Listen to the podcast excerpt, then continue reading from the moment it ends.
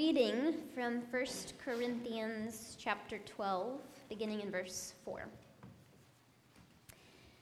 There are different spiritual gifts, but the same Spirit. And there are different ministries, but the same Lord.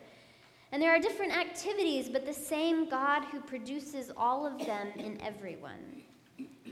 A demonstration of the Spirit is given to each person for the common good. A word of wisdom is given by the Spirit to one person, a word of knowledge to another, according to the same Spirit.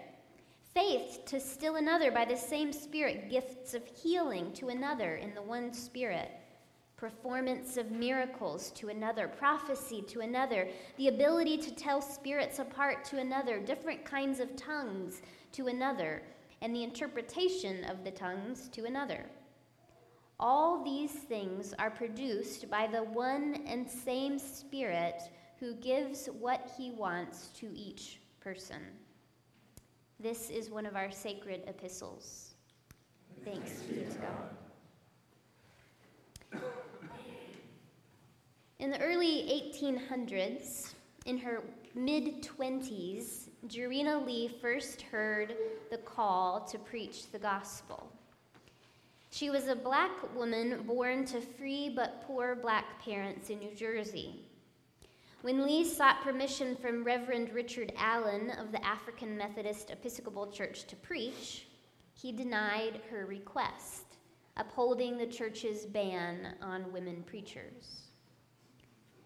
Years later, Jarena attended a worship service where the preacher seemed to suddenly lose his words and appeared unable to continue. Spontaneously, she sprung to her feet, moved by what she called a supernatural impulse, took over the preaching, and finished the sermon. She writes in her autobiography I now sat down, scarcely knowing what I had done, being frightened. I imagined that for this indecorum, as I feared it might be called, I should be expelled from the church. But instead of this, the Bishop Allen rose in the assembly and related that I had called upon him eight years before, asking to be permitted to preach, and that he had put me off.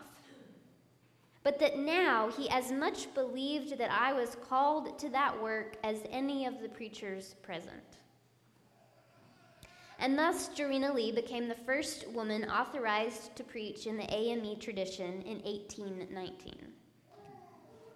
She served as an itinerant preacher, speaking to black and white audiences. In one year alone, she preached 178 sermons. The Spirit gifts and calls whomever the Spirit gifts and calls. And woe to anyone who stands between the Spirit and the person Spirit calls. In 1 Corinthians 12, Paul is clear that the Spirit manifests itself in many ways among the many people of the church. And you might wonder why he felt the need to carry on about it. Shouldn't it have been obvious to the Corinthians that God had gifted them all, but in different ways? Did it really need to be said? Or was something in the way, preventing all the gifts from being recognized and welcomed? One clue about what was going on in Corinth can be found in the previous chapter, chapter 11. But first, it should be noted that Corinth was a city greatly divided by wealth, the haves and the have nots. And the church in Corinth was no different. In Corinthians, 1 Corinthians chapter 11, Paul outright scolds the church for its inequitable observation of the Lord's Supper. In those days, the Lord's Supper was an entire meal shared among the community of believers, much like the Last Supper Jesus shared with his disciples. But in the Corinthian church, some habits had developed that did not reflect the Jesus way. Apparently, the wealthy were arriving early to the meal, feasting on the choicest of foods and getting drunk on the wine. Meanwhile, the poor in the community were arriving later, probably due to the fact that they had work to attend to before they could come, and by the time they arrived, there was scarcely any food left. Paul is pretty harsh in his indictment of this grossly inequitable practice, saying, quote, I have no praise for you, for your meetings do more harm than good. He even says that when they come together, it is not the Lord's Supper they eat, because one person goes hungry while another gets drunk. He asks, Do you despise the church of God by humiliating those who have nothing? So, this Lord's Supper business is the backdrop to chapter 12, which we read today. And so you wonder were poor people being denied certain gifts of the Spirit? That is, shut out from using them? Or was it that certain gifts Perhaps the gifts more readily apparent in the wealthy, let's say the gift of tithing or hospitality, were given special status. Perhaps the gifts of the educated were more highly revered than the gifts of the less educated. Or maybe it was simply assumed that the less educated could not possess such gifts as knowledge and wisdom. When I was growing up in church, we were often given spiritual gift inventories, which were these little tests you could take to determine what gifts you actually had so you would know to be using them in Christ's service. And I don't think it's a bad idea to discern what your gifts are and to decide to use them in service to the church. Please, by all means, share your gift. But I suspect that Paul's point here in 1 Corinthians may be more about welcoming the gifts of others, no matter who they are or what their gift.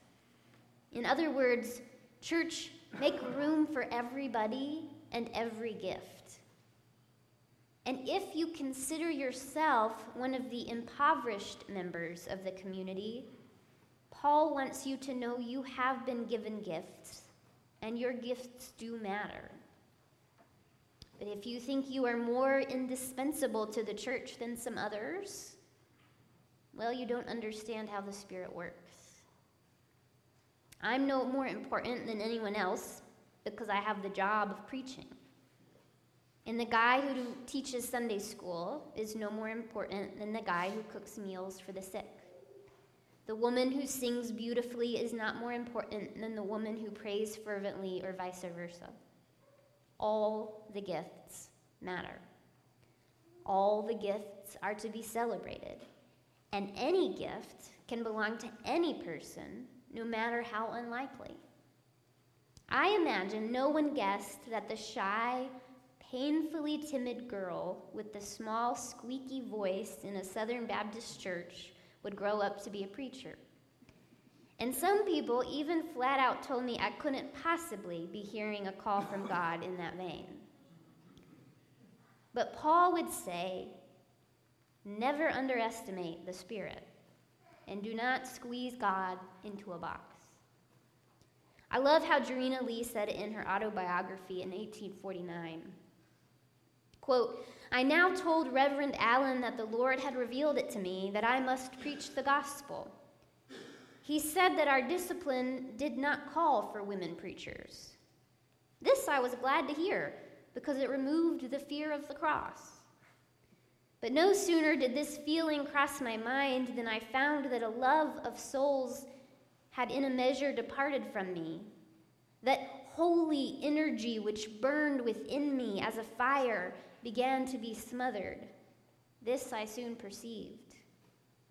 Oh, how careful ought we be, lest through our bylaws of church government and discipline, we bring into disrepute even the word of life?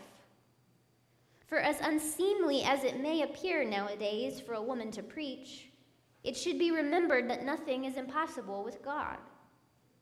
And why should it be thought impossible, heterodox, or improper for a woman to preach, seeing the Savior died for the woman as well as for the man? If the man may preach because the Savior died for him, why not the woman, seeing he died for her also? Is he not a whole Savior instead of a half one, as those who hold it wrong for a woman to preach would seem to make it appear? Did not Mary first preach the risen Savior? And is not the doctrine of the resurrection the very climax of Christianity? Hangs not all our hope on this, as argued by St. Paul? Then did not Mary, a woman, preach the gospel? End quote.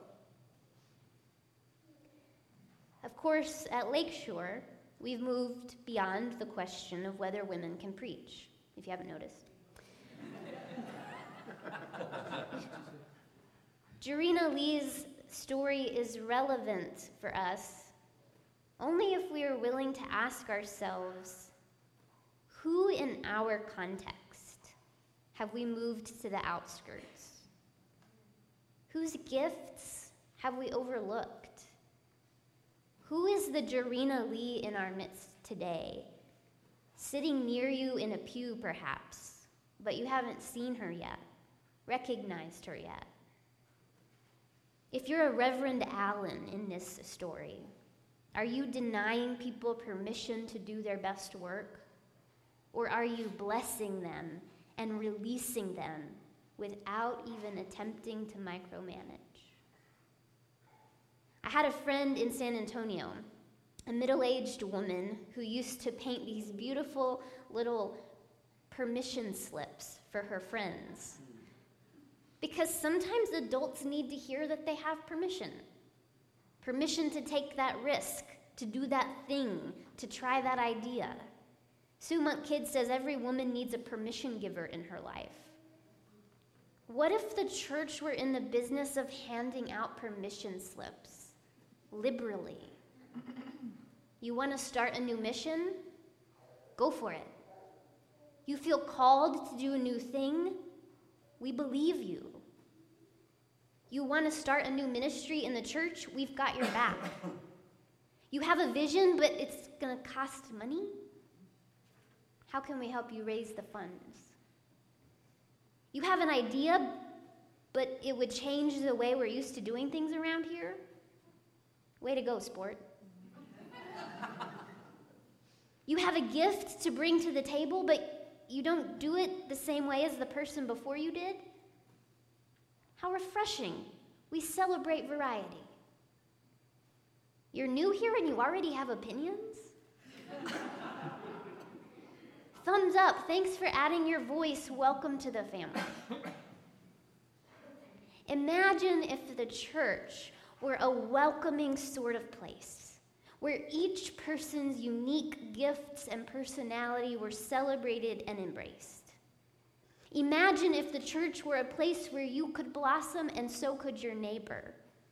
Imagine if the church were a place where the Spirit was poured out on all God's people. No one was left untouched, and no one was ever told, but it's never been done that way before.